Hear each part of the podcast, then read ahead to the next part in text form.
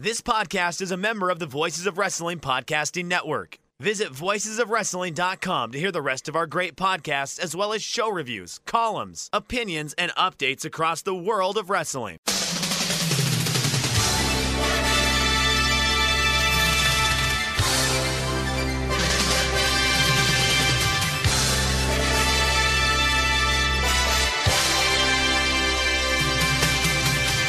Hello, everybody, and welcome to the Super J Cast. I'm Joel Abraham, joined by Damon McDonald. Damon, it's finally over. G1 is behind us. How are you feeling? We're tired, right? It's always a it's always a struggle.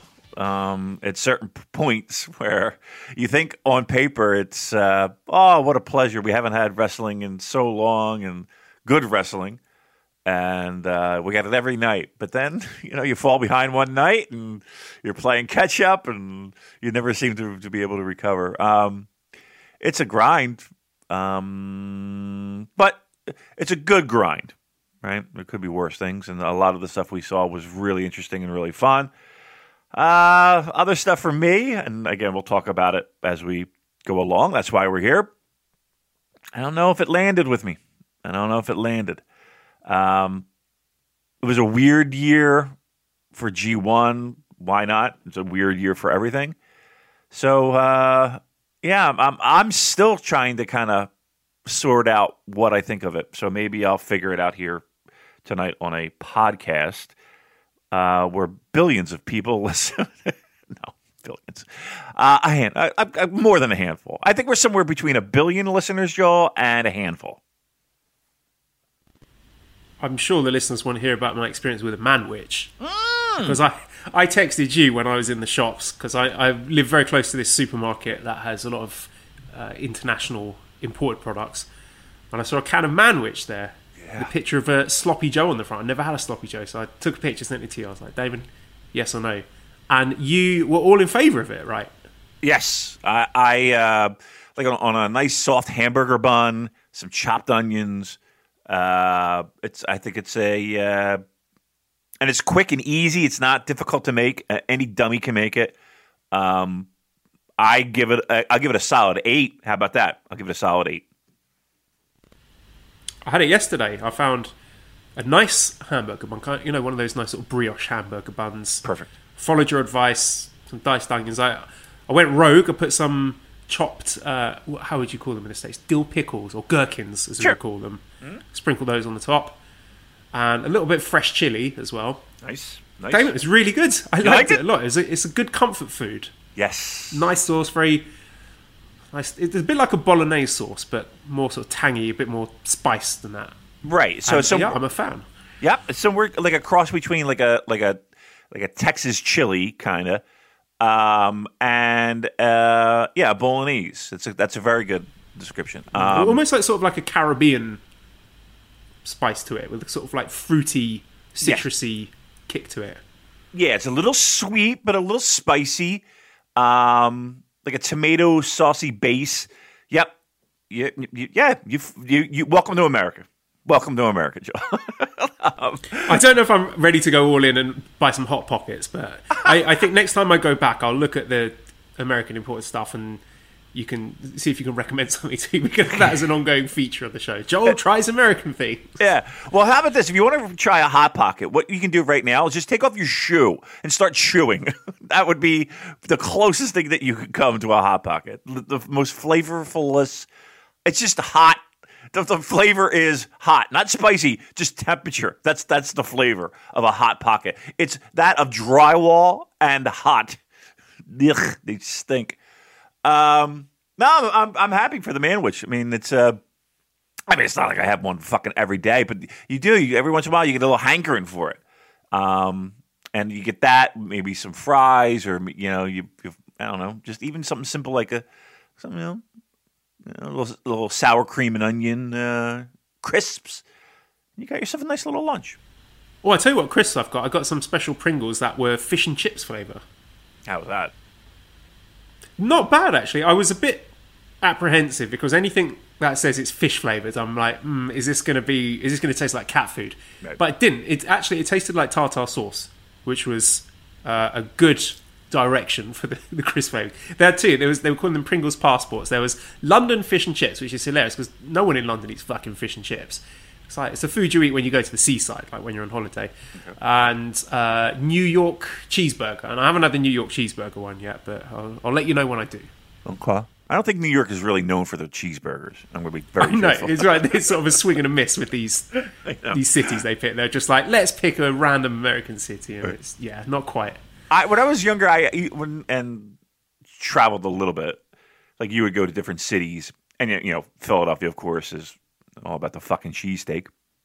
Um, but you would go to like Boston and get their version of a fucking cheesesteak. You know, nine times out of ten, it was just shit. Um, and it's weird how it's like it's got to be this thing, but it's true. I mean, like if you don't have it like as it should, it's just it's just not the same. Um, I'm trying to think of do I have had any culinary adventures in the past couple of weeks, and I can't say that I have. I'm really, I'm really racking my brain. I, I haven't had anything that has blown me away. Like I've had like decent. Oh no, I take that back. I did have a fucking. I had a lobster Benedict. Oh my god, this was fucking good. This was this was off the charts good. Um, as you can imagine, pricey as hell. I think it, I think I had to refi my house to fucking buy it, but uh, it was that was good. That's probably the best thing I've had in months. Being to be truthful, but besides that, no, no, no, no real. I, I'm still a little apprehensive of dining in. We're we're kind of open a little bit, but even then, you're just like, I don't know if I'm, I don't know if I'm comfortable sitting in this fucking restaurant with these morons without their masks and shit. It's uh, still a little and and Joel, I don't know if you've heard, we're uh, we're trending incredibly in the wrong direction. By the way, we are we're worse off. No, I'm sure, I can't think why. Everyone there's been so fastidious in their I know, protective measures for this old COVID. I know. This could have ended so long ago, and I I just feel like. I'm a dude that's gonna. I'm not a, the biggest rule follower in the world, but I was. I felt like I was crossing my eyes, or crossing my eyes, dotting my eyes, and crossing my T's on this. And now uh, we're worse off than we were. And and it's weird because it's like the the feeling in March and in April where you're like, all right, you see these numbers and you see the the implications and the hospital rates and all that stuff. And it's like, okay, shut everything down, everything, you know, I didn't leave my fucking house. I'm, you know, we didn't do anything. And now the numbers are worse, and it just seems like people have this kind of cavalier attitude toward it. I think people have had just enough of it. But you can't have just enough of it. I don't know. Like that that's not really a great response. So you Maybe it's in- intentional, Damon, right? Because I've been reading this book called The Dictator's Handbook, and I was reading this, this fascinating chapter about foreign aid, which by and large ends up in the pocket of whoever's running the country. But it says that when there's like a natural disaster or something of that ilk, the leaders, usually autocrats, will uh, deliberately fail to alleviate the situation why? in an attempt to make things look worse, so then they get more foreign aid. So rather than trying to fix the problem themselves, they'll let it go to shit, and then the, the, the people who are dishing out the foreign aid look at that country and think, oh my god, it's terrible, the poor people, and then they give more foreign aid. Because if the government or the dictator, autocrat, whoever, uh, takes control of the situation, fixes everything, then the aid organisation will be like, oh, well, they don't need anything. So maybe, maybe that's what they're trying to do in the states. They're trying to make themselves appear like a third world country to try and get some uh, foreign aid. Maybe we'll have a charity line concert. The pockets. Yeah, we're, somebody call Bob Geldof, please. We need a we need a we need a live aid or something. I need Duran Duran to hit another false note. Um, we um, look. It's going to be a it's going to be a chaos time, and a nice segue there by me. Um, for the next couple, you know, our election's right around the corner. I think we got about what two weeks, and I've already voted, and I already have mailed in my ballot. So I let my Tricky one, Dave. They're both so good. I just I can't pick between them. I'm glad I'm not an American. citizen. I know it's such a they're so uh so, uh, yeah but uh I think uh I think everybody knows which way I, I went on this one uh no secrets there uh I just need this to end quickly I just need some I just need this to end quickly because it's uh, we've gotten to the point where uh, we need a change and we need it now. So, but again, vote with your conscience and vote with your voice. Please don't let me be the one to sway. Who am I, right? Uh, but yep. Listen Make to sure- my advice. Think of the foreign aid you'll get if you right. vote a particular ways. it's a good- very good point. Hey, Joe, I don't know. Uh, do you watch any of this G1? Uh, Damon, first of all, we've got to Oh. talk about New Japan Strong. Okay, great. And I Take didn't away. watch it. I've given up on Strong. Next week's card, to be fair, looks good. I'm going. I don't know what it is off the top of my head. I should have probably looked that up before uh, bringing up this topic. But I saw Manabu tweeting that it wasn't very interesting, so I thought, you know what, I'm going to treat myself and not watch Strong this week. Uh, but it, they, they're doing this never gimmick, so it's uh, heavyweights against juniors. So uh, this Friday, this is the card. And you tell me if this interests you. If this is good, thi- this is the canary down the mine. If it makes you interested enough to watch it, then they've succeeded. So here's our Okay. card. We've got Fred Rosser against Clark Connors. Which I think is quite interesting because you know, Fred Ross, big muscular guy, Clark Connors. I don't know if he's he's kind of been positioned as a junior, but he's also won this Lions Break crown, so that'll be interesting to see how that plays out. Second match, ACH against Carl Fredericks. That To me, good. that's intriguing. Just from the booking standpoint, you've got a, a veteran like ACH who's been working with the company for many, many years, and Carl Fredericks, new guy on the scene.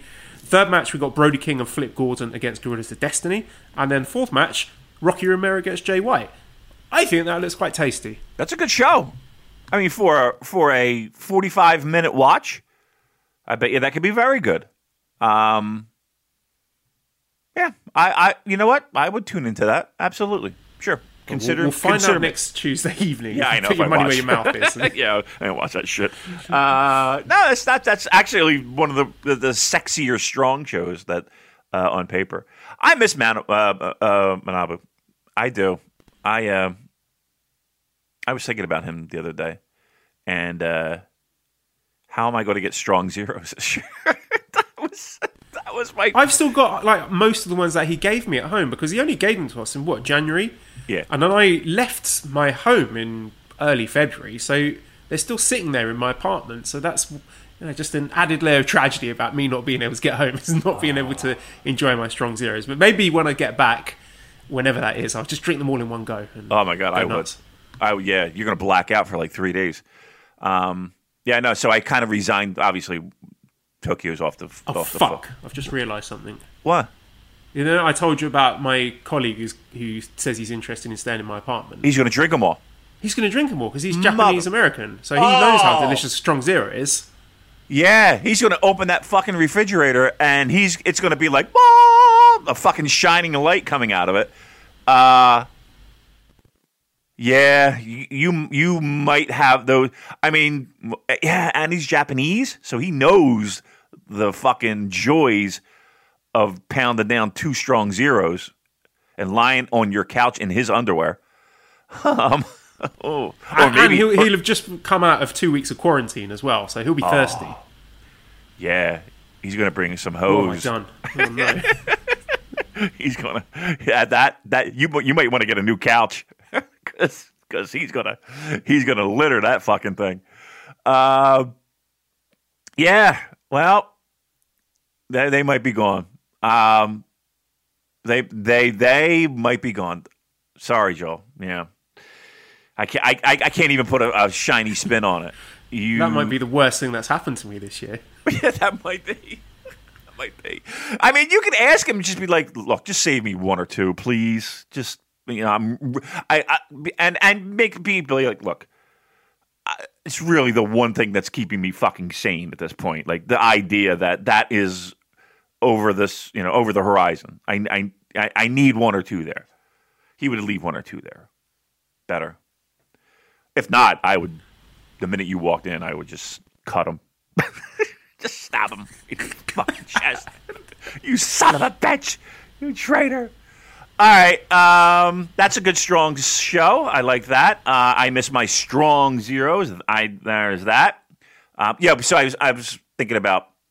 I took vacation days for uh, January, just so um, I'll be home and watch. I'm going to try to recreate the fun. I don't think it will be as fun with Cheryl on the couch asleep, me and me being like, "Wake up, come on!" It's just like we're at Tokyo Dome. It's not. It's not going to be the same. Oh boy. Oh well. What are you going to do? Cry? Yep, I will.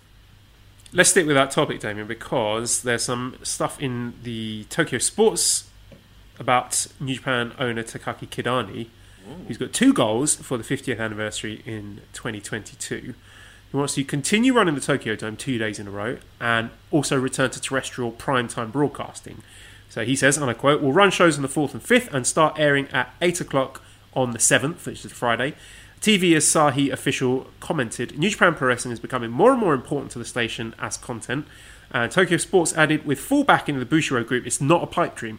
And Tokyo Sports also reports that the Tokyo Dome shows, Wrestle Kingdom on January 4th and 5th, are currently expected to be capped at around 20,000 fans due to COVID 19 restrictions. So, Damon, your thoughts about everything I've just said? Kind of shocked by when we first found out that it was going to be a double dome.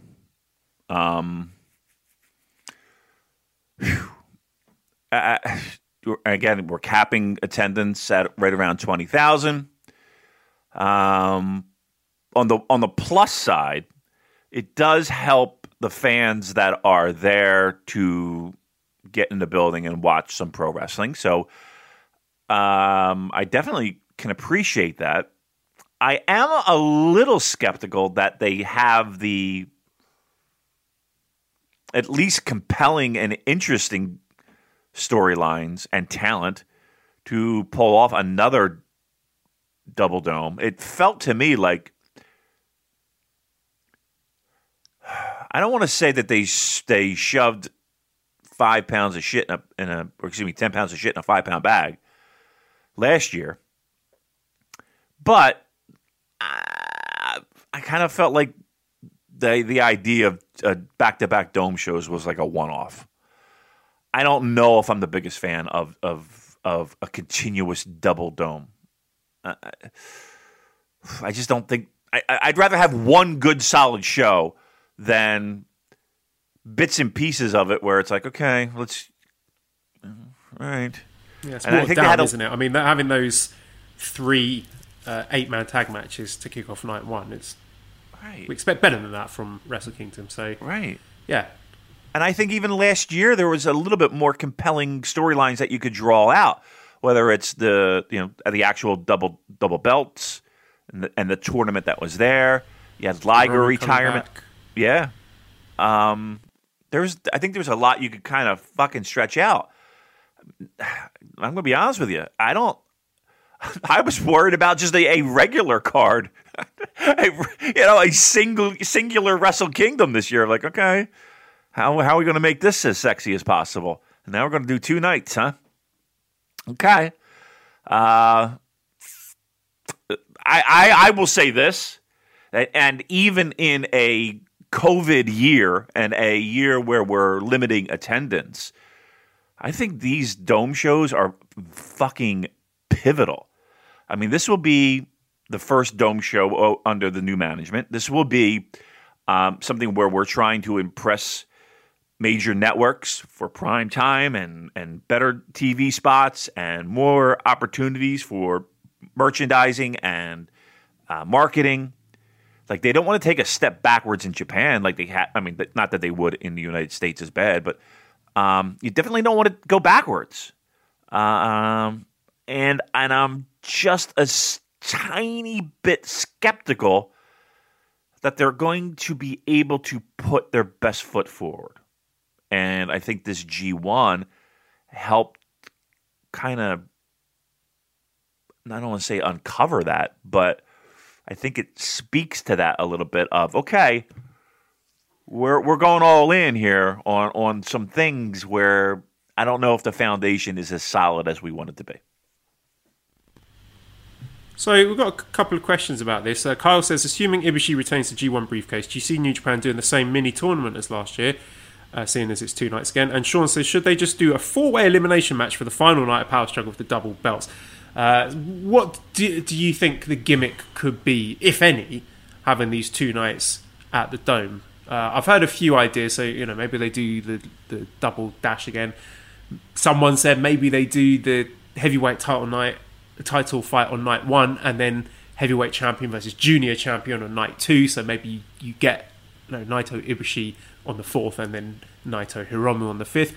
Or do you think, given that there is a 20,000 cap, they can just put on two good shows and sell out both nights without the need of a gimmick?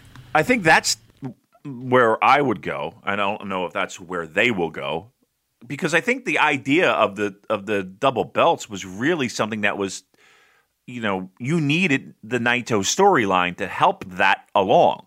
I just think the idea of double champion isn't as interesting as Naito being the double champion um, and him winning really the top prize.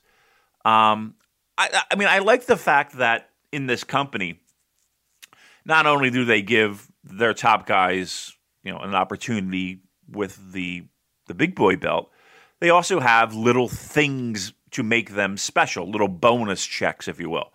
Um, you know, Naito double champion, um, Okada longest reign, uh, you know, Ibushi back to backs. You know, he's in rarefied air with G1. So they give them little special things to kind of make them special and separate.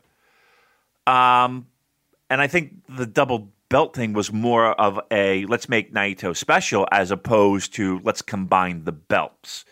Um, but I mean, there was a functional purpose to it as well in taking the Intercontinental, t- well, removing one of the singles titles. And I think I would say I haven't missed having an extra belt around, and also we haven't had the US champion defending, so I don't necessarily think the product will be improved by throwing an extra singles title, you know, decoupling the the IC and the heavyweight title, and even throwing the US title. I think they have enough titles given the roster that they're dealing with.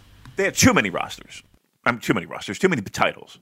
Um, and you forgot the prestigious uh, King of Pro Wrestling title, Joel, um, which everyone's excited for.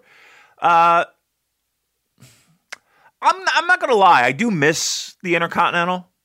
I and I do miss that structure of big boy belt, secondary belt, you know, beefy boy belt, and junior belt. I, I, I just think if we just kept it at that, I would be more than happy. To me, personally, I think the U.S. belt we could we could toss that in a fucking bin, and I would have I would lose no sleep over that. Um, uh, is the idea to split them up? I don't know. I will say this to me this year, especially. I think this is this is the greatest chance of having someone lose the briefcase.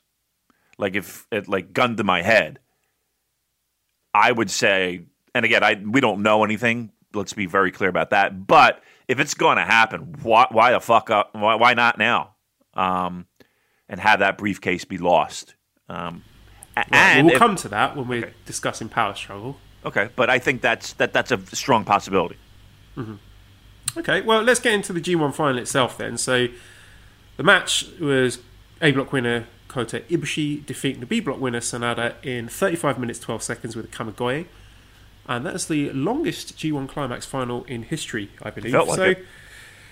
Well, here's the thing, David. Like, usually, when there's been a G1 climax final, I like to come on the show and you know, have a little passionate monologue about how much I enjoyed the match, what it meant to me, the, the significance of it. But I haven't got one for you this time. I don't have any hot takes. It was a very good match. It was it was exciting. It was well paced. It was well worked. I was cheering for Sanada by the end, which you know, maybe is a product of the way the match was laid out and how well Sanada did. May have been due to other factors. Um, give a shout out to Booze Leprechaun for doing such a great job moderating our Discord channel. And I'll tell you what, she's also got a finger on the, the, button when it comes to these upsets. She's been calling quite a few of them, so definitely give her a follow.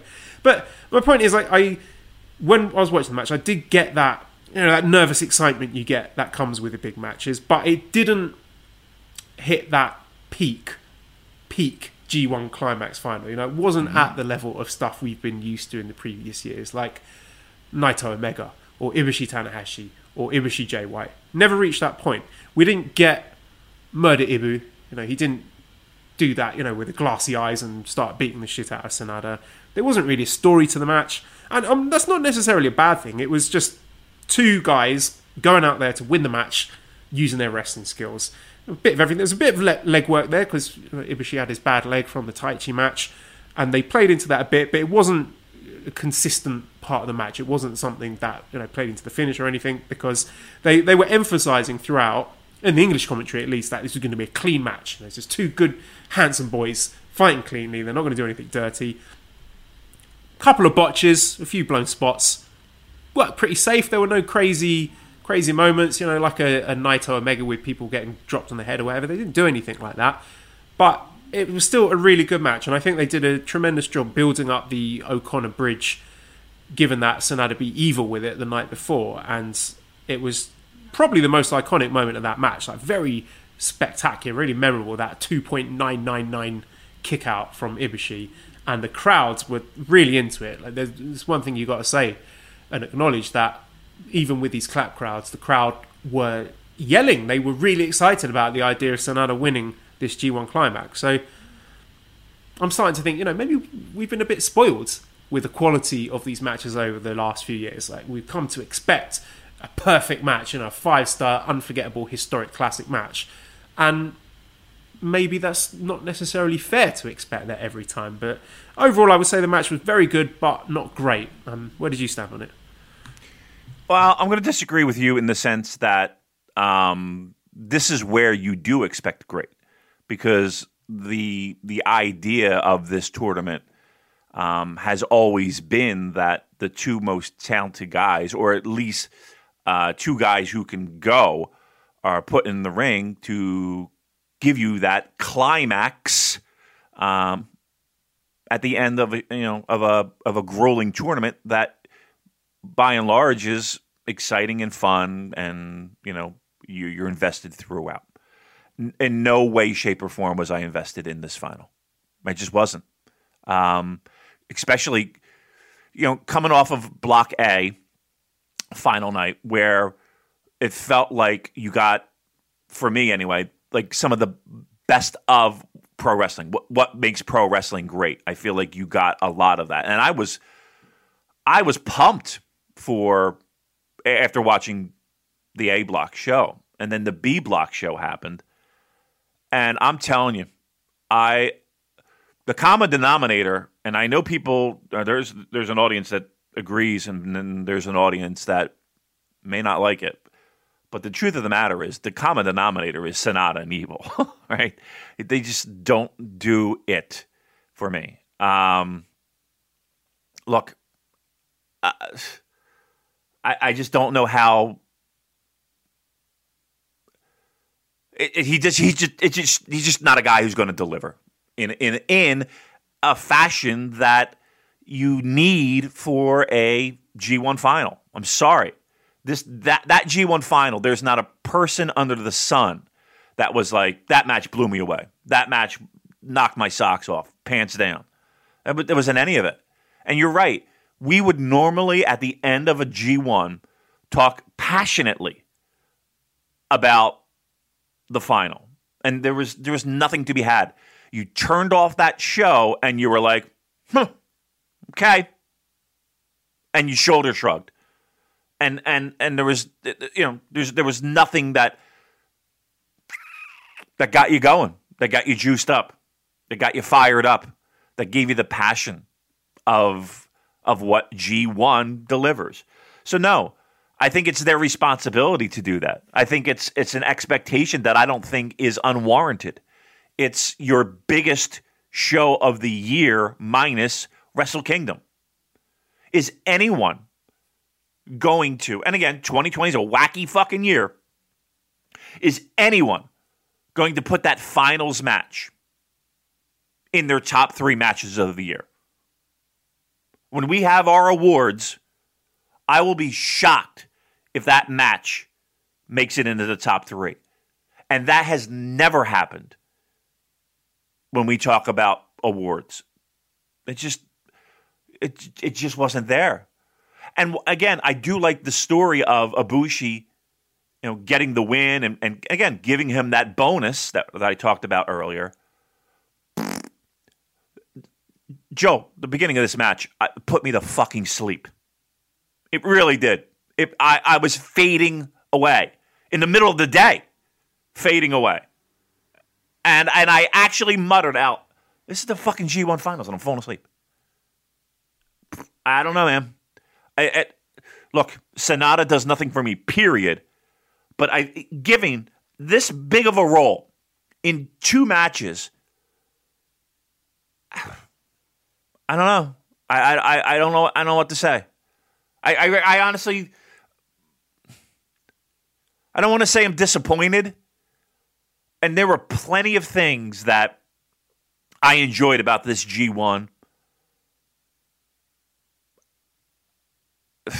I, I just I'm I'm left kind of like okay that's done let let's move on where where the speculation and the briefcase and the uh, like uh, like I, just, I, I don't feel that now um and I think they lost momentum I really do that that final night and that B block really fucking took the wind out of my sails and you know I was I was pumped after that Block A final. That that show. I feel like we went from some of the, the most creative, almost Bill Watts esque stuff going on to a completely flat final for B. And then again, a final match that I don't think I saw anyone rate that more than four stars. I don't think I saw anyone rate that more than four stars. No, but I saw a lot of it was good, but certainly not a G1 final. And I feel like there are a lot of people that are just trying to justify the fact that they spent a fucking month to have the final be that and try to talk themselves into, ah, that was good, but it wasn't a G1 final. Oh, okay. All right. That means thumbs down to me. Okay, I think that's a fair point that our expectations should be higher. Maybe we should go into these matches like a Wrestle Kingdom main event or a G1 climax final and expect a close to perfect match, something unforgettable. We certainly didn't get it here, so I think there's fair points from you, and it just brings us back to the, the same old discourse about Sanada, doesn't it? And we've got well, two questions actually on both sides of the coin. Elliot says, maybe you've explained this before, but is there something the Japanese crowd loves about Sanada that just doesn't translate to, for example, me? And George says, even though in-ring Sanada doesn't match the standard set by the best in the company, the reactions he got during the B Block final and the G1 final are easily the loudest since the pandemic era. Is it time to admit that Sanada is a star, whether we want him to be or not? It just seems to me, you joked about it before, usually in relation to Goto, but, well, first of all, the fact that he's lost another big final, it's like he's Chief Seiya Strongbow now, isn't he? Because he just he, he's building this reputation as a guy who gets to the big match and can't win it. But maybe that's a good spot for him, considering he he's not uh, an elite wrestler in the company. He's a good wrestler. He's athletic. He's very handsome. He's very popular with domestic fans. He brings in uh, a lot of. Let's, let's, be honest. He brings a lot of women viewers. I, I think that's not a, a terribly controversial statement. And he's a good worker in ring. He's pretty safe. Doesn't do anything crazy. And thus, he has got this spot in the company as an upper mid carder, but maybe he's not going to go further than that. Uh, I mean, we, we, you could have said the same thing about Evil, right? and then next thing you know, he's winning a fucking title. Um, I mean, look, we've. I feel like I've given my critiques on Sanada forever, and and it's the same things over and over Nothing's again. Like changed. that, yeah, that that's that, that hasn't changed. Um, he's in that position for a reason. I mean, I don't think this is a, a situation where the company is shoving him down people's throats just because of political favors or things like that. Like they're th- th- he absolutely is a popular guy for all the reasons that you listed that doesn't discount the fact that he just doesn't do it. And and and again, I don't think that it's even a Like it's not like you go over to Tokyo and there's fucking banners flying for Sanada. You know what I mean? Like he's popular, but he's not like the guy or even one A guy in in my mind. Um, popular, yes, but like, is he more popular than you know your top guys? I probably not. Um, I don't. I don't. Maybe I'm a person who puts too much stock and value in that match, that that that that that I want what I what I want to feel when I turn off a, a big New Japan Pro Wrestling show. Maybe I'm a guy that puts too much stock into that. Uh, but again, this is not just a fucking house show in the middle of fucking Fukuoka. It's the G1 finals. And not only G1 finals, but, you know, the end of a block and then the finals. I don't know. I just thought it was a weird spot. And and here's the thing too with A. I love the fact that when we had Ishii win, um, you know, the focus is on Jay White and how downtrodden and you know how he, he fucking missed the empty net basically um, to get into the finals. Um, and, and I like all that. I like that story, and I like that, and the fact that there was no celebration from Ishii, and it wasn't that thing. It was more of the loss of Jay White. Um, I kind of don't like the fact that that like we had to use math to be the deciding factor for someone winning a pro wrestling event. Does that make sense? Like we have a ring there and we have ropes and we have fans and I would love to have seen someone win to get in as opposed to someone get in by fucking math and, you know, the hypotenuse of a fucking triangle. you know what I mean? Like the idea, like you, somebody to win to get in. Um, and I understand why they did it in the story, and I get it, but I don't know. I just kind of like, uh, like a person, like a Ibushi got in after an announcement over the, the, the PA system explaining the fucking convoluted math of this guy beat this guy, and then that guy lost to that guy, and that guy has this many points. He's in. Okay. okay, great. It just seemed a little anticlimactic to me. All right, well, we sort of veered into another topic there. I, I just think. I'm just curious looking at this power struggle card where Sanada is missing from that. He's not on this show. Right. And right. Achilles Blue says, What's next for Sanada?" Uh, Guigle Map says, Is Sanada a perfect fit for Intercontinental title? What do you do with him now? I don't know. Like, you're right. I don't know. What do you do with him? Because you've built him up to be you know, at least a guy who's going to be in video segments for the remainder of your your promotion's history in a finals match, taking a pinfall again. Uh, what do you do with them? Stick them in a tag again? Like, what do you do with him?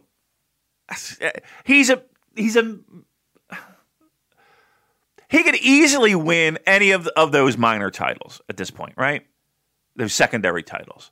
It could be he could win any of them. He could win the never. He could he could be a tag champion. But but what do you do with them to make them interesting? And to my interesting doesn't necessarily correlate with Japanese pro wrestling fans, you know, interest. So I'm going to be truthful. I don't have a good answer. I don't have a good answer. Just because I can't fucking put my finger on why this guy is at the place he is now, other than everyone telling me he's popular, the ladies love him, uh, he's a solid worker, and, you know, people think he's a cool dude. Okay. I, not for me.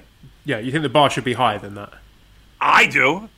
I do. Well, but, how about thinking of making him interesting? Uh, this is a tweet I saw from Ian Drew Dice Clay. Says, A drunk Sanada once got arrested in the UK for pointing to his cock uh, towards a hotel receptionist, and they called the police. All he wanted to know was where the toilet was, but couldn't speak English. Borash had to talk to the police to explain it. Total Homer Simpson shit. Now, I can't, obviously, we can't verify whether or not that's true or not, but certainly makes it a bit more interesting in my eyes, at least. Well, I'll tell you what, I'm stealing that story. That's for sure. Uh, it does make it worse. Uh, you know what? I kind of think I heard that before. I'm not sure. Uh, but yeah, that's the. Oh, boy. Lost in translation. What do you think of Sanada, Joel? He's good, but not great. He's not. He never gets me as excited as I want to be for a big match. And there are matches that he's in that I think are very, very good. Like I thought the Tanahashi match was really good. He's had a few really good matches in this G1, but he's inconsistent. He can be a bit sloppy, and he doesn't show the the fire. He doesn't have that extra gear to go into when it really matters. I mean, as a young 20 year old Joel, um, uh, what am I missing? I, don't, I think, you know, we've run the book on him at this point. He is what he is. I don't think he's going to improve. It's not going to get worse, certainly, but it just it seems like he is a guy who can wrestle. He, he he's not going to be able to drag an inferior wrestler to a better performance. He can be he can not necessarily match the level of his opponent, but he can rise up to something approaching that level. So again, when he's facing uh, a top top wrestler like a Tanahashi or an Ibushi, he can be raised up to that level, but he's not a guy who can be relied on to give you consistently outstanding matches. This is a moment where he should have been rising. I don't know if I got a rise. I'll tell you right now, I didn't get a rise. I got nothing. Flaccid. And even worse, how about that evil match?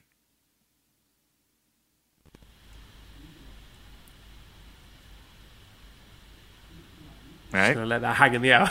is yeah. that is you want a response from me? I, yeah, I do. Again, I they, they hadn't met since the what the New Japan Cup semi final was it where Evil punched him in the dick and stole the win basically. So this is what I mean. I'm I this is a an intensely personal match between two guys who won tag, multiple tag team championships together. Right. You should know each other inside out. Right. You want to feel that sense of betrayal. Right. I got that in the Naito Evil matches, but I didn't feel that in Sanada Evil matches. It just felt like two guys wrestling to see who's going to win B block rather than a guy who was like my brother and stabbed me in the back and now I'm going to make him pay. You, you don't. You. You're, you're never going to get that from Sanada. He's the cold skull, and I I was looking for more in that match. That was, and again, you're putting that match for a reason.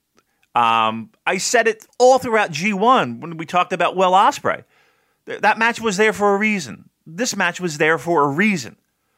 I was blown away at how fucking dry this was. Blown away. I correct me if I'm wrong, but if I'm this is a the setup to this is a pure definition of revenge. Uh, dare I go so far as to say, you know, feud, blood feud. You turned on our faction. You turned on me. You fucked me over in New Japan Cup. You were, we were brothers. You fucked us. You're with these pricks now. What? This was a match and a bad one at that. With you, would expect them to know each other's moves, given the fact they've think. wrestled together for so long. You would think. You would think. What a! I was just blown away at the just there-ness of that match. The, the just it was just there, and it made absolute. It was like we just erased. This is the worst thing I can say. That match felt like a fucking WWE match in the sense of we forgot everything and it felt like that led up to where we are right now. We had a match, a match, and it made no sense to me. Like it felt like the minute they got in the ring, if you are a brand new fan to that product, like you, if you just dropped in, G1's my first one, would you have any inkling, aside from you know listening to commentary, would you have any clue that these guys were not only in the same faction, but tag team partners for years?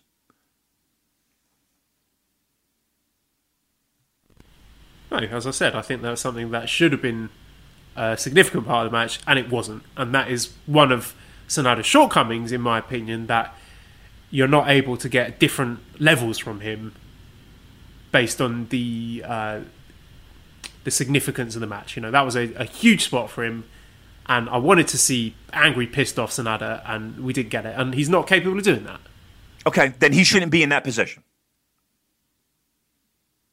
right? If yeah. he can't do that, he shouldn't be in that position. Just saying. Just saying. All right. We let's, let's move on to the, the guy who actually won the G1. Let's talk about Ibushi because he's a guy who, sort of some, to some extent, flew under the radar in this G1. He just quietly went about his business, winning another G1 climax. He had a really interesting tournament in as much as he was sort of reflecting his opponent's styles. When he fought Suzuki, he had a Suzuki match. When he fought uh, Ospreay, he had an exciting high flying match. Uh, so I thought it was very interesting from that standpoint. He made all of his opponents look good. So a lot of people have been disappointed by his G1. I thought he had a very, very good showing. So what's next for Ibushi? He said in his interview yesterday he wants to face Naito. He said it's got to be Naito. He wants Naito at the Dome. He wants both belts. Do you think Ibushi is a guy that you can put the big belt on to be this is the top guy in New Japan Pro Wrestling and give him a run as the champion? Yeah, I think he's one of the few guys you could. Uh, look, if, if you could do it with Evil, you you absolutely can do it with Ibushi. Um, yeah, I, I, I, think he checks all the boxes for me. Um, I, now again, do, do we? He's not going to have a historic run, mind you. But I would have zero problem having him carry the big boy belt for a little bit. Um, I think we'd have some interesting matches. I think we'd have some good matches. I think we'd have some great matches. Um, with that being said, I still have something needling me that this is going to be the year the briefcase gets moved. Um, but yeah, no, I would have no problem having him with a title run. And again, he's one of the few guys, even pre wacky evil belt win, um, he would be one of those guys that I would say, again, no problem having a title run before Ibushi. Yeah, I could see him winning the belt, having a good run with it. You know, I'm, I'm talking at least six months, maybe longer, and then similar to the story with Tanahashi. You know, he's been having this Tanahashi story about sort of taking over, defeating gods, that started with him losing the G1 final in 2018 and then beating him in the 2019 G1 and then they've had this tag thing going on and it's sort of like a, a drawn out but a, a passing of the torch and I think Ibushi could play a similar role if you put the big belt on him and then he can eventually put over someone else whether it is you know maybe a Jay White. We could have you know they've got a lot of history. Jay White could be the guy that Ibushi finally passes the torch to. It could be as a heel or as a babyface. So I think that would be a very valuable role for Ibushi. And with Okada sort of being downcycled for the moment, and Naito, who's got his moment in the sun right now, and is leaning on very heavily in that G1 to put on these lengthy matches. Don't know how long that's going to continue. So Ibushi, I think, would be more than capable of being the next guy. You know, he wants to become God. I, I, I don't know if you've read Watchmen, Damon, the comic book, but I've just I realised some point a few days ago that he was like Doctor Manhattan. So he's going to turn all massive and blue and be able to vaporize people just by pointing his finger at them. So working on some t-shirts there, Doctor Kagoshima. That's that's what we're going to do next. Um, Liam says if Kota Ibushi becomes God, who is the devil? Uh, so I can leave you to think about that one, Dave. I'm going to throw another question as well. Anwar says, have they delayed Tanahashi Ibushi's story to be restarted if hypothetically Ibushi's IWGP champion in the spring or the fall? Uh, maybe he could win one of the big tournaments to earn a shot. So, you know, maybe we get a situation where Ibushi wins the IWGP title, Wrestle Kingdom, and then let's say we have Tanahashi winning the New Japan Cup, and then they can sort of revisit their future. Do you do you think that is something that they're going to come back to? Could they come back to it even with Ibushi as champion? And then also, who would be Ibushi's devil? Who would be the devil to Ibushi's god? Okay. Um, I mean, it would make sense. I mean, they they spent a long time planting seeds with the with the tag team situation. Um, so yeah, they absolutely could could hop back into that. That's not a bad idea. Not a bad idea at all. Uh, who plays the devil to Ibushi's god? uh, I was going to say a, a, name that that has been banned from this podcast. I know who you're thinking. We all know who it is. right. And, as I'm pointing out on Discord, this person who you're thinking of, his New Japan entrance music was called Devil's Sky. So there you go. Uh, There's the answer to your question. Uh, okay, Ryan says, what do you think? In the hobby, it's not easy being a fan of ripping packs or repacks. We hype ourselves up thinking ah, maybe I can pull a Ken Griffey Jr. rookie card, but with zero transparency on available cards and hit rates, it's all just a shot in the dark. Until now. Introducing slab packs from arenaclub.com, the only repack that provides real value, a complete view of all possible cards, and clear hit rates for each one. Now, when I buy slab packs at Arena Club, it finally feels like I know what I'm getting. I was able to open an Arena Club slab pack, and and I'll be honest, it was a lot better than what you normally do. Say you go to a card show and there's a random innocuous brown bag of cards, and yeah, you can open it and look, it's going to be junk. You're you, you know what I mean? Like you know what you're probably going to get in those. Maybe you find that fun. And sometimes I do. Sometimes I like just opening up cards and saying, "Ah, hey, look at some random cards, whatever." But if you're really in this game to to find value and find particular cards, it sucks to have to buy these mystery packs, and it ends up being you know almost nothing, you know, nothing of value. Not with Arena Club. You can display again of all available cards, hit rates, grading, so you know that when you're opening up the slab pack, you are going to get something valuable. You are getting something good. And Arena Club, in addition to having those great slab packs we just talked about, is also a marketplace for card collecting, buying, trading, selling, displaying, all that sort of stuff. But those Arena Club slab packs, man, they are revolutionizing the repack game with transparency. After your pulls are revealed, they'll immediately be placed in your vault for safekeeping or trading and selling, and you can have them officially graded by Arena Club as well. So again, uh, sending these things off, it's going to be officially graded by Arena Club, and the Arena Club grading process is accurate, fast, and transparent with full grade rationale provided and explanation of how your card was scored. So whether you're buying, selling, trading, or displaying Arena Club is the card collecting platform that you have to check out. So right now, I've got a special offer here for Voices of Wrestling Network listeners. You can get 10% off of your first purchase by going to arenaclub.com slash VOWnet. Again, that's arenaclub.com slash VOWnet. Now, that's a crazy offer. That's 10% off a $400 slab pack. $40 off right there. 10% off your first purchase. No matter what that purchase is, 10% off. Again, that's arenaclub.com slash VOWnet, arenaclub.com slash VOWnet for 10% off your first purchase on Arena Club. And we thank them for sponsoring the Voices of Wrestling Podcast Network.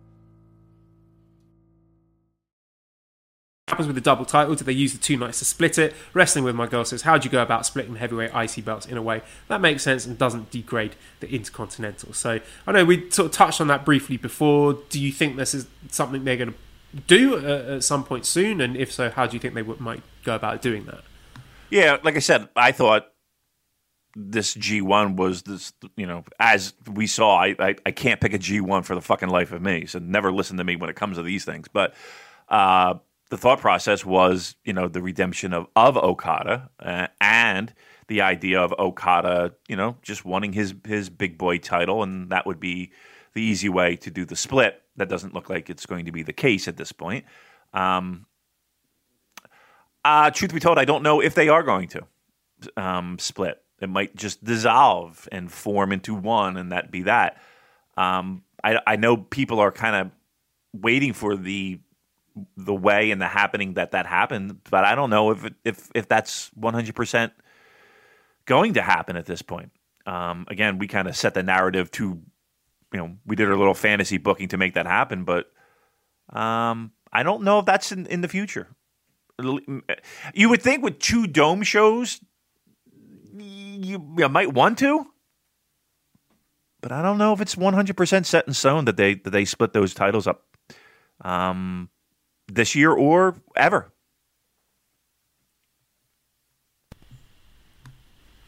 At any rate, it was good to see Masahiro Chono back. So he was there for the G1 final. He was apparently joking on Japanese commentary about Harold Meij. He said that um, it was something like Harold Meij banned him from coming in and doing commentary uh, because after that he, he'd never been invited to Japanese commentary until yesterday. So he was not present at all during the Harold Meij era. So I don't know if there's anything to that, but certainly something that at least the impression I get is that Chono seems to believe that Meij had it in for him and didn't want him to come. Um, really? Yeah. I thought he was. I thought we've seen him before. Didn't we see him with Muto? Like, wasn't there one year they brought them both out? What in the Harold Meij era? Was it? Was Harold in there at the time? I don't know. I don't know. Ah, it might have been just before Harold. So maybe some murmurings from Japanese Twitter. All right, maybe we'll do a little more investigating on that. Hmm. That that controversy uh, yeah, you might be right about that. Now that you, now that you mention it. Hmm. Okay. Um, anything else notable from nights 15 to 19 that you want to touch on? Um, I thought Suzuki talk- versus Jay White was really good. Taichi versus Shingo, excellent as well. Any any other matches that we've missed that you want to show some love to? Can we show some love to your boy? Can we show some love to your boy Taichi and and Ibushi? Look, that that whole night, Damon, that night seventeen was just such a great pro wrestling show. You know, even right. not necessarily just the bell to bell, but you know, starting off with Yujiro finally getting that big win over Jeff Cobb, which I think right. all of us, maybe secretly or maybe outwardly, we all wanted to see huge, huge get off the blocks, and he did there. So that was great. Then we got the big Osprey turn with him attacking Kazuchika Okada. We had the the O-Khan thing. You know, we'll talk about that when we preview Power Struggle, but that was a big shock. And then Ibushi versus Taichi with them just kicking the shit out of each other right. in a really unique match. It was just like uh, 20 minutes of them just kicking each other. Incredible stuff. I love that. And then this White versus Ishii thing where they, they just throw out the traditional booking patterns. Ishii gets his gold watch win, but they just made the whole night about Jay White. You know, like you, you mentioned it before. We, I was scratching my head thinking, oh, what, that, what a strange way to end the block. But then you realise that it's very intentional, that this is a match that had been picked out from day one. They wanted the A block to end with Jay White failing in the middle of the ring against the guy who's not going to celebrate. There's no, nothing to distract attention. You don't have anyone doing a victory speech, conf- anything like that. It's just a guy who wins the match, Ishii, and then disappears to leave the, the focus on Jay White, throwing his tantrum. The camera stay with him, walking to the back. No victory promo from Ishii or Ibushi. It's the, straight backstage. We're going to Jay White as well. So that whole thing, you know, we saw the match order and we thought we had it all figured out I mean, even before then, just we saw when, when the fixtures were announced at the beginning of the G1, with both you and I both were dead set that it's going to be down to Okada Ospreay. That's your main mm-hmm. event. Wrong. It's just third match from the top. So I, just, I love the fact that we uh, are, are, wrong about things. It's no fun when you're able to correctly predict things all the time. So I gratefully taken out there, and just I thought it was a really fascinating piece of booking where you know traditionally you have the main event of a block final being a moment of victory to celebrate where someone is elevated in winning that big match, but they flipped it on its head there and made it all about defeat and Jay White's failure. So just top to bottom there, uh, an outstanding, thrilling night of pro wrestling, night 17. I thought it was one of the best pro wrestling nights um, I've seen maybe in my entire fandom. I I was blown away. I, if you could see the text messages I'm sending to Joel about this fucking show, I was I was on cloud nine. I thought I, I, I you think I'm kidding? I thought it was one of the best booked.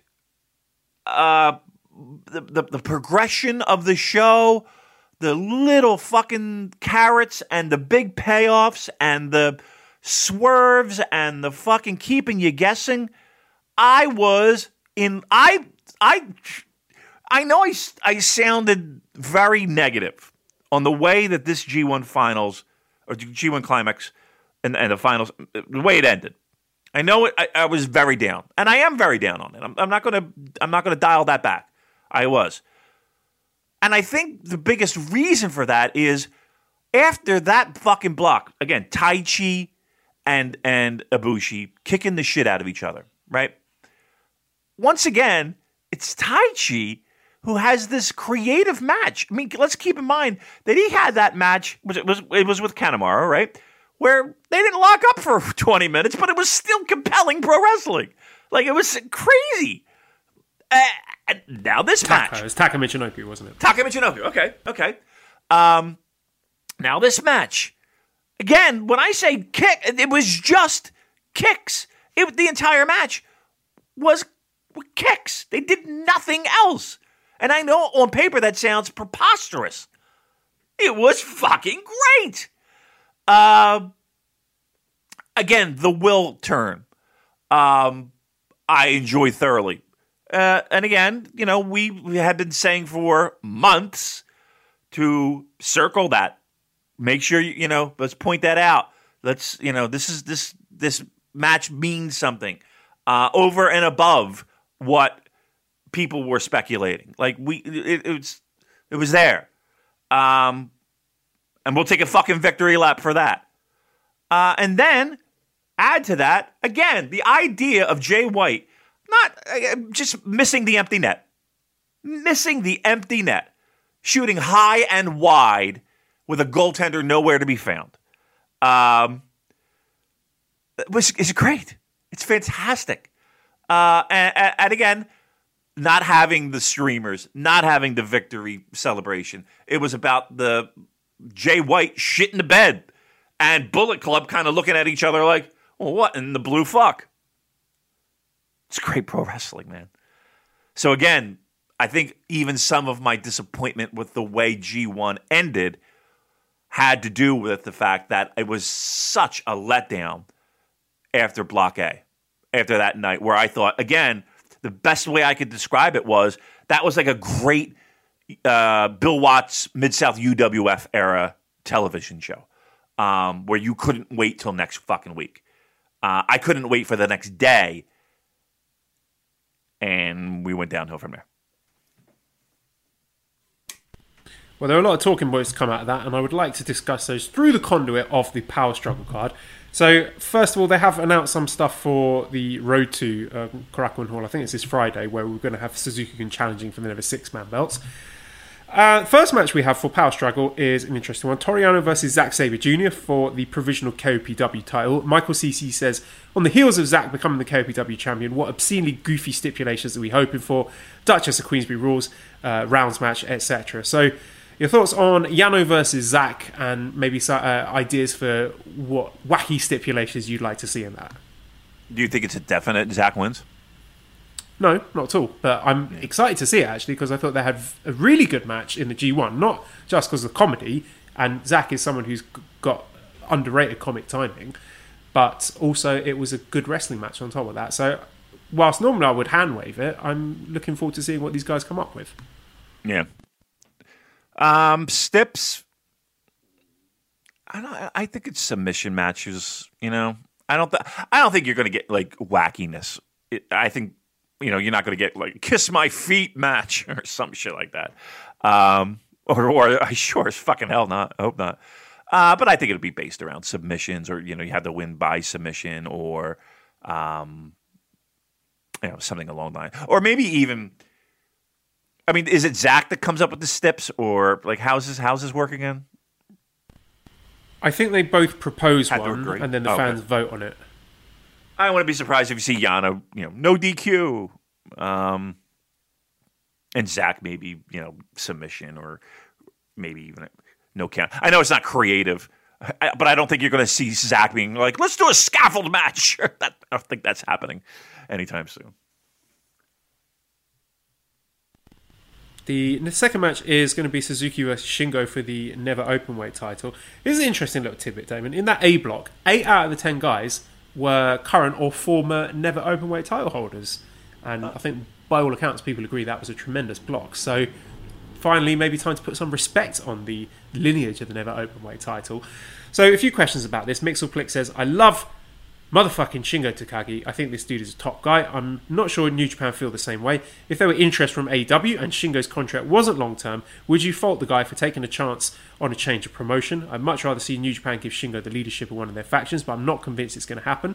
Dan says, We all know how good Shingo is, how much of a marquee signing he was, and I don't doubt that he could do an excellent job with the IWGP heavyweight belt. With that said, do you think that New Japan shot themselves in the foot by bringing him in as a junior initially? My feeling is he would boast more star status if they just brought him in as a heavyweight from the off and be seen as a bigger threat. So, uh, your thoughts about the positioning of Shingo and then this match against Suzuki? I, I mean, I've said it before that I thought he was, you know, the most valuable signing that the company has had in in years. Um, him and Ibushi. Um, I don't have a problem with them bringing him in as a junior first. I mean, look at all the people that they've done that before too, and great things have gone on uh, in their careers. Um, yeah, he's one of my favorite guys. There's, I don't think I, I, I shy away from that. Uh, do I think he's heavyweight champion? Uh, I, I mean, I, I, I still am under the mindset of that belt, only few people touching it. But evil was one of those things that just kind of threw that away. Um, so if we're going by, do I like him enough to have him be a champion? Yep, he does check a lot of the boxes for me. Um, the AEW thing. I mean, look, if if he wanted to, he could. Let's put it that way. And nobody's going to say no. I mean, he's come to the states. He's he's wrestled for Ring of Honor a couple times. Um, but that's. I mean, you know, you know, guys have these ideas of becoming a superstar in the states, and sometimes that works, and sometimes that doesn't work. Um, but I think he would be treated fairly in AEW if he wanted to go. But I, I, I just don't see that happening. But if that's what he wanted, he could definitely do it. And what are your predictions for the match against Suzuki? You didn't like the match, did you, when they wrestled? Did you?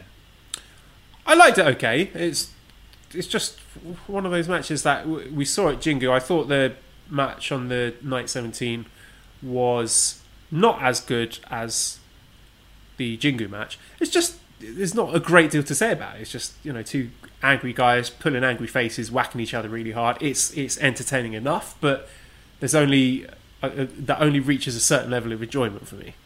Right. I think it'll be good. I think the bar is always good, and then it depends on you know if the synergy is right that particular evening of it reaching a, a, a greater level, and sometimes that has a lot to do with what Suzuki's going to put in, you know, like what what he's going to dictate the match. Like like Shingo is not calling that match. Let's be very clear. Uh, I would I would be shocked if somebody said that uh, that he was calling the calling the match. Uh, so it really depends. It depends on what kind of mood people are in.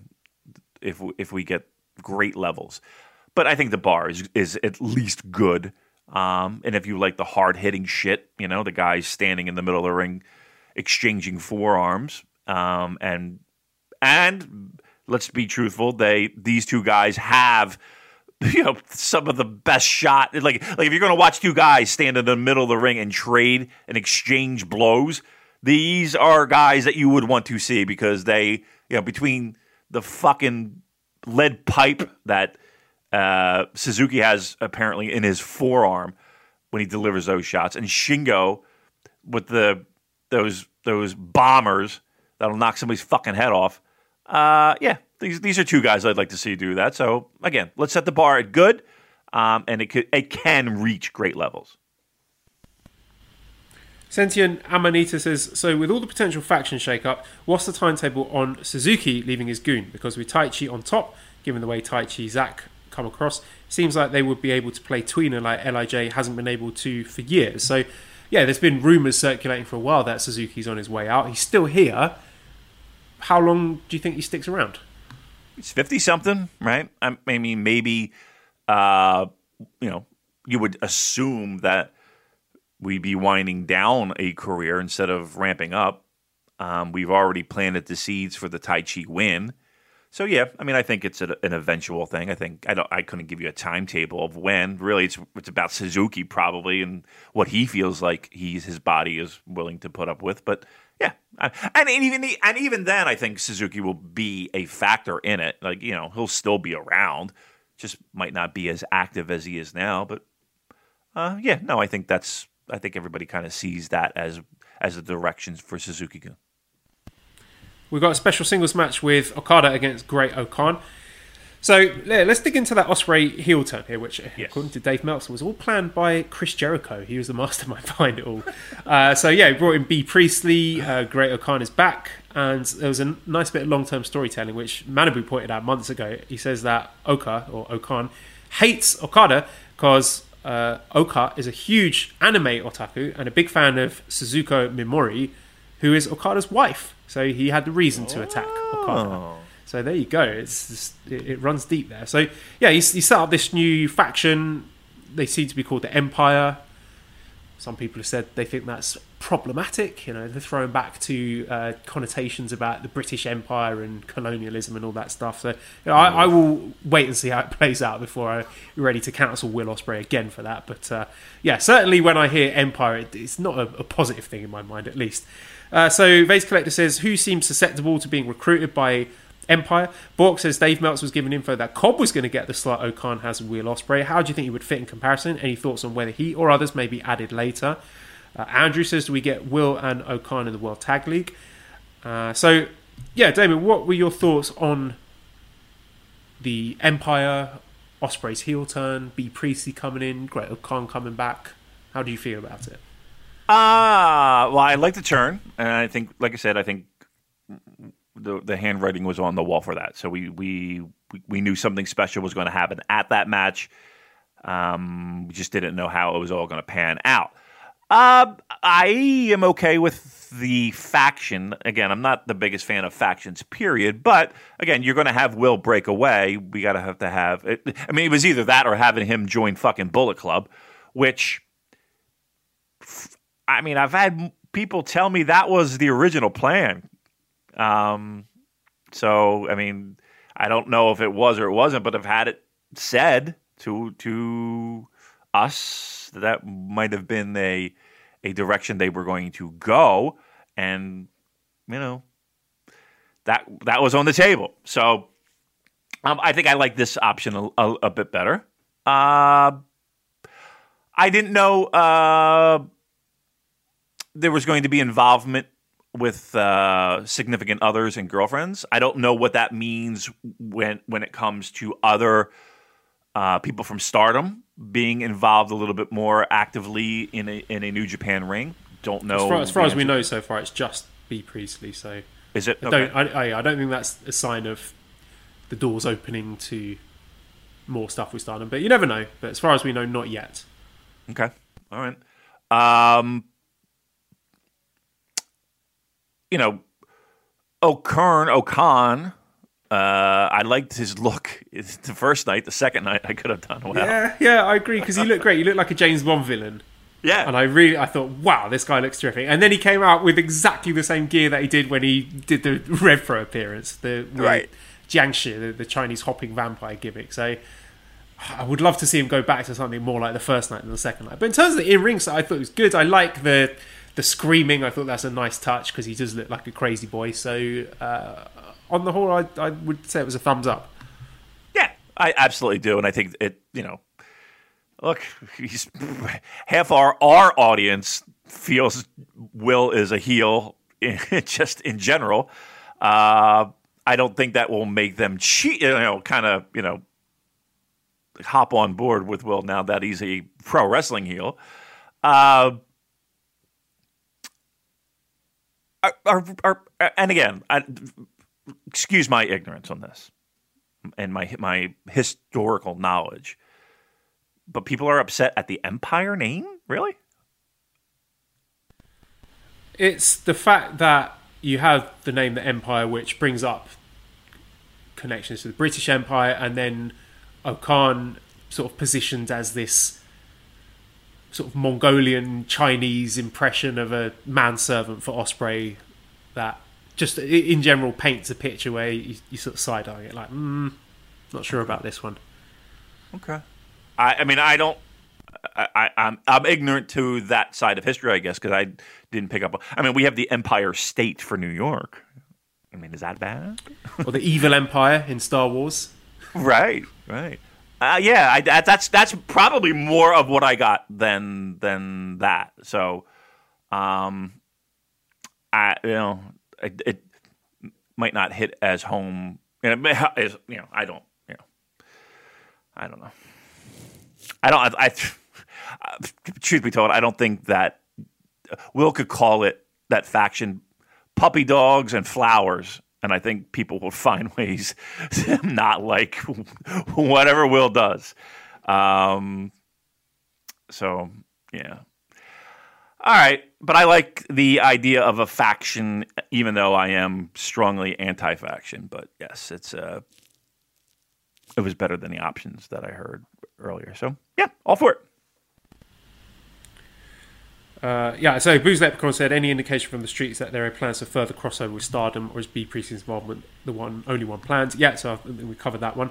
Uh, here's an interesting one. Classic Catch says now that a certain British wrestler is, among other much more important issues, not able to be used as a selling point in the US and Europe, who should be the face of the expansion? Do you think now, uh, with everything that's happened with Ospreay, that they are going to be hesitant about using him for expansion, like as the the, poster boy for events, let's say in, in the US or the UK?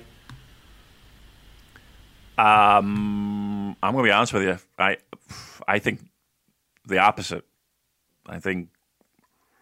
I mean, I joke about it, and sometimes I do it just to joke about it. But I, I, I've been calling him future IWGP Heavyweight Champion. Um, what does that tell you? I don't. I don't know Yeah, giving him a win over Okada and head of a new faction doesn't scream that they're Yeah. pumping the brakes on him, does it? No, it does not. No, it does not. Um, and again, if if that turns your stomach, I could certainly understand that. But it, that's that's that's that's where that is. I, I can't sugarcoat that for you. Uh, that they they think the big things are are for Will Ospreay, bigger than where we are now. So take that for what you will. Uh, let's talk about the presentation of Okan because uh, Flynn says compare and contrast returns from excursions.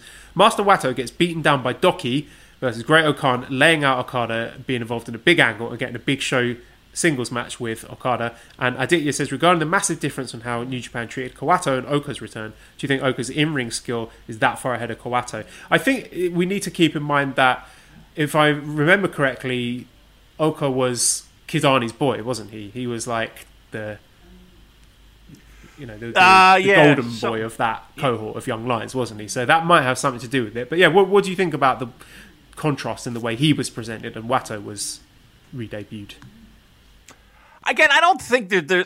I, find it hard to believe that that it's a personal thing where they're said we're going to sandbag you with this fucking gimmick, and you know, um, because of anything personal. Um, look, I think opportunities and and the the fact that it, Oka's is can play a role of that enforcer what, throughout the years that we've seen, whether that is like a big Bubba Rogers or you know or uh, you know uh, Diesel or I don't know. I'm I'm, I'm rattling off names of of guys being like uh, an enforce an enforcer or a henchman or or however you want to look at it. Um, and I think he plays that role pretty well, just given his size and who he is and what he looks like, and uh, the fact that he can play that kind of guy off hinge a little bit. Um, and, you know, going back to Kawato, it was, you know, hey, we- got this idea, we got this thing. What, what can we do with it? I don't think it was a matter of, of, of saying, hey, we're going to sandbag you with this fucking gimmick. It was, okay, here's the idea we got for you. You like it? Yeah, I think I can work with it. Okay, great. Well, shit to bed. um, and being a junior, maybe a little bit hurt. Um, but it was just, I, I think this was just a matter of, here's the puzzle piece that we need fit, and this guy could do it. And I, I let's put this way: you're not going to put Kawato in that fucking role that Oka has. You know what I mean? That's you know, it's just it's what's available at the, t- the time, and that doesn't mean we can hit we can't hit refresh uh, on Master Wato. That, that, doesn't mean we can't. Um, things don't always stick right out of the gate. Sometimes you need a little tweaking and a little you know refreshing. Um, the the most classic example of that is Naito. Um, sometimes you just got to hit reset, and sometimes it works, and sometimes that doesn't. But don't don't think that this is a sandbagging of Wato. Are there any names that are jumping out at you, people that you think Ospreay could or should recruit his faction?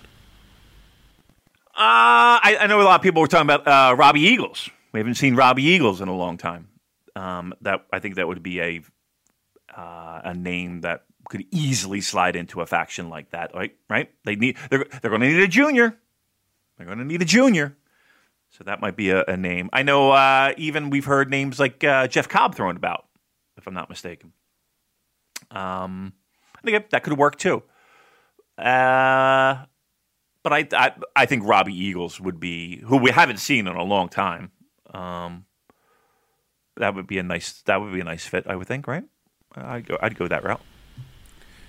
Next match for Power Struggle will be Kenta versus Tanahashi f- over the US briefcase. So Travis says, "What are your feelings on a Tanahashi win over Kenta and then potentially over Moxley or whoever for the US title? Tana feels like a natural fit to be US champ as he is just as over and beloved in the states. Plus, he brings a high level of prestige. So." yeah, these guys had a very good match in the G1, so they're going to have a rematch with the US briefcase. So, yeah, what are your expectations for that? And looking forward, do you do you see Tanahashi as a guy to win it and maybe challenge or, or win the US title in the future? The biggest challenge for me is is the fact that we have a US title that can't be defended in the United States.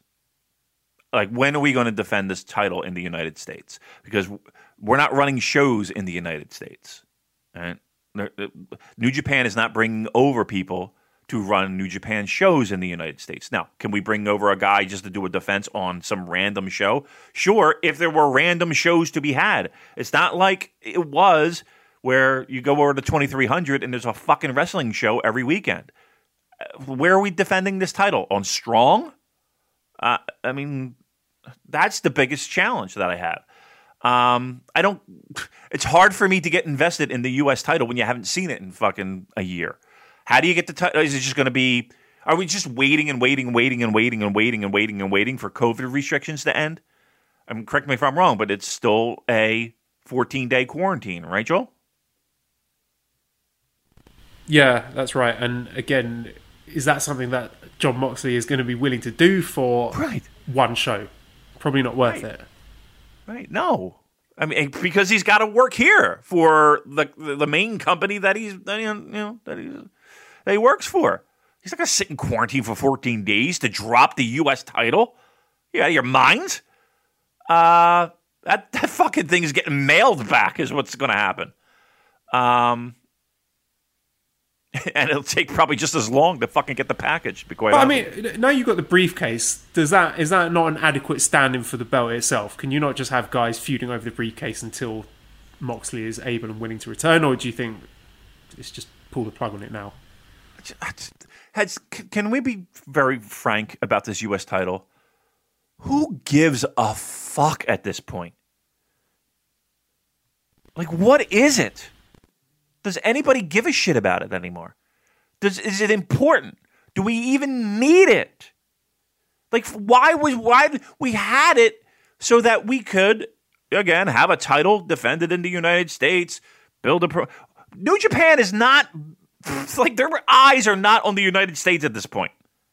It, they're just it's just not. Why would it? We can't they can't get into this country. And why would they want to come? There's no way we can run shows. Where are we going to run shows? Florida? Okay. Yeah. The company's going to bring over their talent to, to risk infection and then bring it back into their country. Oh, uh. Yeah, uh, let me check your passports. Oh, okay, Japanese citizen. Well, uh, welcome home. Uh, where, where were you? Oh, we were in the United States. Oh, really? Where? Florida. Okay. Please come in this room. We have we have some tests we need to perform for you. And nobody's going to do that. And again, I'm talking about it in like as of even right now. Even before then, we've had troubles with. All right, is this belt really? What, what are we doing with this title? What does this mean? Okay, you know, it's always been this kind of thing where it's never really been a thing. Drop it, throw it in the fucking bin. It's it's it's becoming more of a hassle than anything else. To be honest with you, yes, they can fight over the, the, the briefcase, but okay, we're fighting over the briefcase for a fucking year. I just, I, I just, as you like to say, Joel, the juice is not worth the squeeze. And as you also like to say in Instagram videos, no, no, no, no, uh, no, no. oh, you saw the video with the naughty chair? Yes, I did. And that's all we do in our house anymore. We'll just walk up to each other. Uh, no, no, no, no. Uh, no, no. This is the greatest video ever. It, it, it, you I love it. I'm a, a trendsetter in the McDonald household. It is unbelievable. We look forward to your videos every fucking day. We, and we're disappointed when we don't see them. Let that be known. But the naughty chair, uh, top three, top three uh, videos are from you. Absolutely. Uh, speaking of great videos, I want to give a little hat tip to Kenta with his cameraman promos because I don't know if you've seen it yet, but that little sort of three-way interview thing that he does uh, after oh, the finals yeah. was just brilliant, absolutely brilliant. Where it's like this sort of love triangle where the fat cameraman he's angry when the fat cameraman shows up and he's in a loving relationship with the other cameraman and then they sort of get jealous of each other and apparently the the cameraman that he loves was leaving i saw someone post on reddit that uh, that was the cameraman's last day so apparently, uh, yeah, it was a, a, little thing cooked up by Kenta. So wonderful stuff. Yeah, I think the, the, the post match promos have been a really uh, a real gold mine. You know, Kenta, Zack, uh, Jay White, uh, Juice. There's just been some really outstanding stuff. Yeah, yeah. I, I think if you one of the the treasures of G1 have absolutely been the post match interviews. They've been uh, there, has been plenty of gold, and as you have pointed out that I've that I've seen. Uh, our Twitter followers, we, we get more responses just posting comments on their videos than we do about like breaking news. Uh, Twitter. All right, uh, next match then is Ibushi versus Jay White for the IWGP briefcase. These guys just got great chemistry in the ring, out of the ring after the G1 final, Jay White came out and challenged Ibushi backstage over a couple of Zimas, and you could just there's just the chemistry between them. The way they're playing off each other was just tremendous, and yeah, very watchable. If you haven't seen that, definitely go out of your way to check it out. And so yeah, like we said, the, the night 17 in the G1, it was all about Jay White losing. That was the story. So we're looking at this Bullet Club situation. I was thinking maybe Evil makes the final, so now uh, Evil is the guy who's delivering results, but Jay White isn't. But they both fucked up. They both shat the beds at the end of their respective blocks. So it's like a sort of interesting stalemate. I thought they might do something more decisive with Jay White come the end of the G1, but they didn't. He's now going to face Ibushi for this briefcase. So for the time being, Bullet Club is fine. So what are your expectations for this match? Let's look at a couple of questions. Anwar says, when Jay White is booted from Bullet Club, do you think he stays solo, joins another group, or creates one? Uh, Gus says, Jay White's whole deal is that he can't win without interference. Why in kayfabe was would Gedo stick with him when he was used to managing the best wrestler in the world for years? And how do you envisage White's transition to mega babyface? So, is this the moment they do it, Damon? What are your thoughts with regards to Ibushi versus Jay White, both in terms of the result of the match and the result for Jay White? One thing that sticks in me is like again, if they haven't switched the briefcase uh, to date, and why not this year if they're going to do it? Crazier things have happened, and it really feels like a legitimate threat to a briefcase more than any other year. It feels like right. Um, like Jay White winning that briefcase, you you could one hundred percent see it, it. It would be you know no one would bat an eye. Um, I don't know where. I, I don't want to speculate on where Bullet Club will be going and how this will eventually go. Know in my heart that I, you know, I think, and I've said it for months that this ends with Jay White being big time babyface. Now, whether that's he forms his own faction, okay, we're getting a lot of a lot of their own factions in a short amount of time, okay. Um, who's in there? I have no fucking clue. I don't know if it's you know Wolfpack Bullet Club or what we're gonna have, uh, but know that I think at the end of the day we're looking at uh, Jay White splintering off and and having a wonderful babyface run. Um, but to answer your question, do I see a briefcase being changed here? I'm going to go with a yes. I'm going to say yes. A briefcase will change. Hmm, interesting. I I'm going to say no at this point, just because I think Ibushi Naito is a Tokyo Dome worthy main event, and I'm not sure that a rerun of Jay White versus Naito, at least with Jay White in the heel role, is something you want to go back to that quickly. But uh, you never know. I mean, the Jay White could be on his way to the the face turn already. I don't know if you saw his backstage thing where he gave a hug to I think it was Mima Shimoda for putting the chair out for him each night. So there you go, just showing little signs there, apologising to Yujiro, having a little Zima toast with Ibushi. Uh, maybe he's starting to turn the corner. Um, okay, and our main event for Power Struggle is for the fourth time this year we have Tetsuya Naito versus Evil for the IWGP Intercontinental title. Uh, Pleber says by the time Naito versus Evil number 672 happens before the end of the year, do you think it will ever get good? Steel O'Neill says, Do you think that Naito versus Evil is just an unfortunate byproduct of how this year's G1 was booked? Seems like no other challenger would work without changing everything in both blocks and all the stories move forward. Mark says, Who would you have had Naito face instead of Evil at Power Struggle? Sanada or Tanahashi if they'd reversed that result or gone to a draw? Or even Hiromu in more compelling matches rather than a lame duck title match as Evil clearly isn't headlining the Dome. So, what are your thoughts on this match being booked yet again? And who do you think wins? Yeah, yet again, right? Um, I think Naito wins, um, which further pushes. Although you know, if if Evil were to win again, and Jay win, that would be your Bullet Club story in a nutshell, right there, right? Um, It's interesting you say because we did get questions about that. Angus says, with the power struggle set up, what are the chances we pivot to Jay versus Evil in the main event of Wrestle Kingdom? I'd much rather they spoil each other's matches, to be honest. And C. Right. Crystal says, what are the chances Gedo surprises us and gives us Jay and Evil for the title of Dome instead Right. of Ibushi Naito? I mean, uh, look, this whole G one, we were chasing the fucking uh, the tail of the dragon while the head was, you know, t- I don't know what I'm trying to say there. You know what I mean? We we missed the mark, is what I'm trying to say, and we missed the story completely. Um, so could we be missing the story again here? I mean, we're focused on one thing, but they could they could absolutely give us another, and and we've got our Bullet Club story. I don't think they would do that. Um, I would look, Joel. uh, That would be another. Correct me if I'm wrong. Would that be another one and done for Naito? He would have one title defense. And lose. yes. Yeah, that's right. Would they do that again? Wait, hold on a second. No, he hasn't. He- no, no, no, so successful at this one, right? That would be just done, right? Yes. So the first reign, he successfully defended against Ishii, Yep. then lost to Yep. Okada. Second, beat Knight, uh, defended against Kenta, lost to Evil, and he hasn't Yep. defended it yet since winning it back off Evil. Would they do that?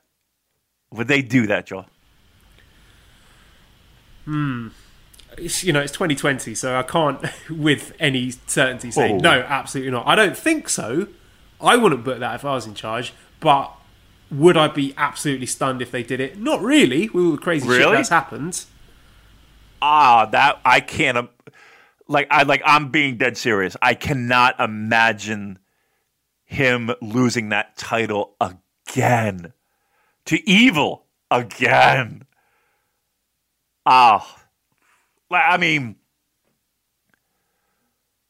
Naito's Teflon as it is, but boy, if they did that again, holy shit, that would be that would be fucked. I gotta be honest with you, that would be really fucked.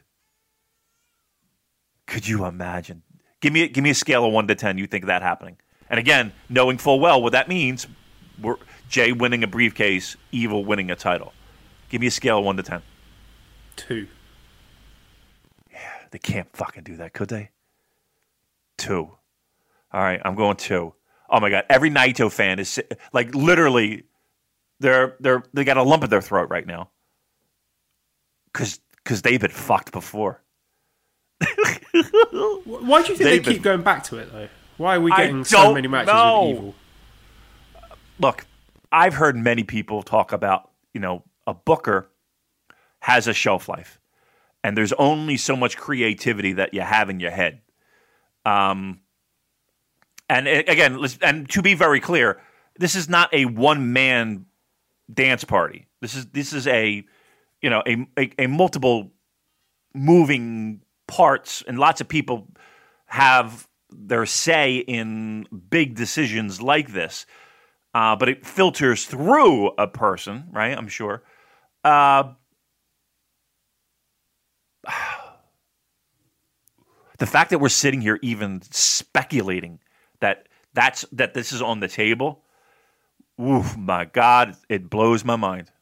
It blows my mind. I'm going with a two with, with, with you, Joel. But oh my God, if they did it, would there, would there, would there be a riot? Would there be? I think it would turn a lot of people off. I think people would be at the end of their fucking rope, and arguably on a guy who is, I would say Naito is the most popular guy in New Japan. Wouldn't you? Yeah, I think that's fair. How many times can you do that to the fucking guy before? If you're a fan, you're just like, well, he'll, you know, e- even if he does win again, he's losing it in fucking six months anyway. So who gives a shit? Like, how many times can you go to that fucking well and and and bank on the fans still being there and supporting the guy? Because he becomes a geek at that point. I'm sorry, he just fucking does. There's quite a few notable omissions from this card, Damon. So nothing for Ospreay, no Juice, no Jeff Cobb. Some people speculating they might be on their way back to the states, maybe even doing a few strong tapings. Uh, Andrew says, "Who's the biggest omission from the Power Struggle card? Sanada, Hiromu, Taichi, Master Wato, or Douki?" So, uh, anyone standing out at you that you really expected to be on this show that isn't, or do you think it's just the nature of the beast? We're only going to have six matches, and some people are going to miss out. it is the nature of the beast. Um, I am surprised no Ospreay. I am su- a little bit surprised no Juice. But um, I mean, listen, we've we've got the way this year has gone. You know, we've gone long stretches where we haven't seen people. You know, when was the last time you saw a guy like fucking Taguchi? You know what I mean? Uh, besides, you know, finals nights when they decided to, you know, do your tag matches all throughout. Um, and he, he wasn't even on the final show, was he? He wasn't on that show. Um, Taguchi specifically. Not that I give a shit what the fuck Taguchi does, but um, yeah, a couple names that are that are off that are kind of surprising. Will being one of them. Sanada being the other one. Those are probably the biggest two. All right, but a few wrap up questions for the G1 then. Daryl says, I just love the G1. It's been a highlight and a horrible year for myself and many others. Aw. Question is, what is the withdrawal going to be like after the final? Personally, Damon, I welcome having the free time to do other stuff, you know, play a bit of Final Fantasy, read my books, uh, watch some new movies. So, uh, how are you feeling about the end of the G1? Are you get withdrawal symptoms or are you pleased to have the spare time? Um, there is something comforting having it in the sense of you turn on your TV every morning and there's something that you're probably going to enjoy. Um, it is. It does. It, it this this year was a little bit rough, just kind of scheduling wise, getting shows watched in in a timely manner and scheduling around doing a show. Um, I'm always kind of relieved when it's done. Like I can't imagine doing like a daily show. You know what I mean? Like oof, that would exhaust me. Um, I don't know. This one felt a, as much as they tried and I enjoyed. I would say the the the majority of G1. I don't know if it felt exactly like a G1 to me. Yeah, it, it, was felt like sort of eighty percent of a real G Yep. one. Uh, But I, I'm just looking on the bright side. I'm grateful that we got a G one that Yes. uh, many times felt like a real G one. Yes, yes, absolutely. Um, and again, there was a lot of hiccups along the way. I mean, you know, you got fucking Kevin Kelly and Chris and Rocky, who sounded like they were on a fucking cell phone doing commentary. I felt bad for them, um, but they made it work.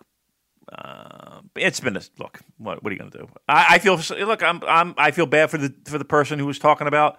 You know, it was kind of like a little bit of, of uh, a bright light in their day. So, yeah. I mean, listen, you got best of the Super Juniors to, to to kind of fill that void a little bit, which I think will be very good. Bash says, "What are your three favorite matches of the tournament?" Uh, a caveat to this: one, a match for the storytelling element; two, a match for the best work rate; and three, a match that you thought was going to be rubbish but exceeded your expectations when you watched it. So, for me, storytelling element. Um, hmm, that's a tough one. I really liked Okada Shingo, and there was a story in that in as much as this is Okada trying to piece things back together and get back to his best. So I guess that would satisfy that criteria. Best work rate. Uh, Taichi versus Ibushi count? They were working really hard to kick each other. Uh, match on paper that I thought was going to be rubbish, but exceeded my expectations. Um, all of the Yoshihashi matches, basically. Yeah, His whole tournament. yeah. Um, I would say from a story storytelling perspective, I thought Naito and and Tanahashi the first night, like from a, from a pro wrestling standpoint, the idea of Tanahashi being a guy that again everybody kind of feels is battered and bruised, and he just came out fired up. Like when he was hitting those those dragon screws, oh man, had me on my couch. Uh, favorite match is Shingo and, and Will.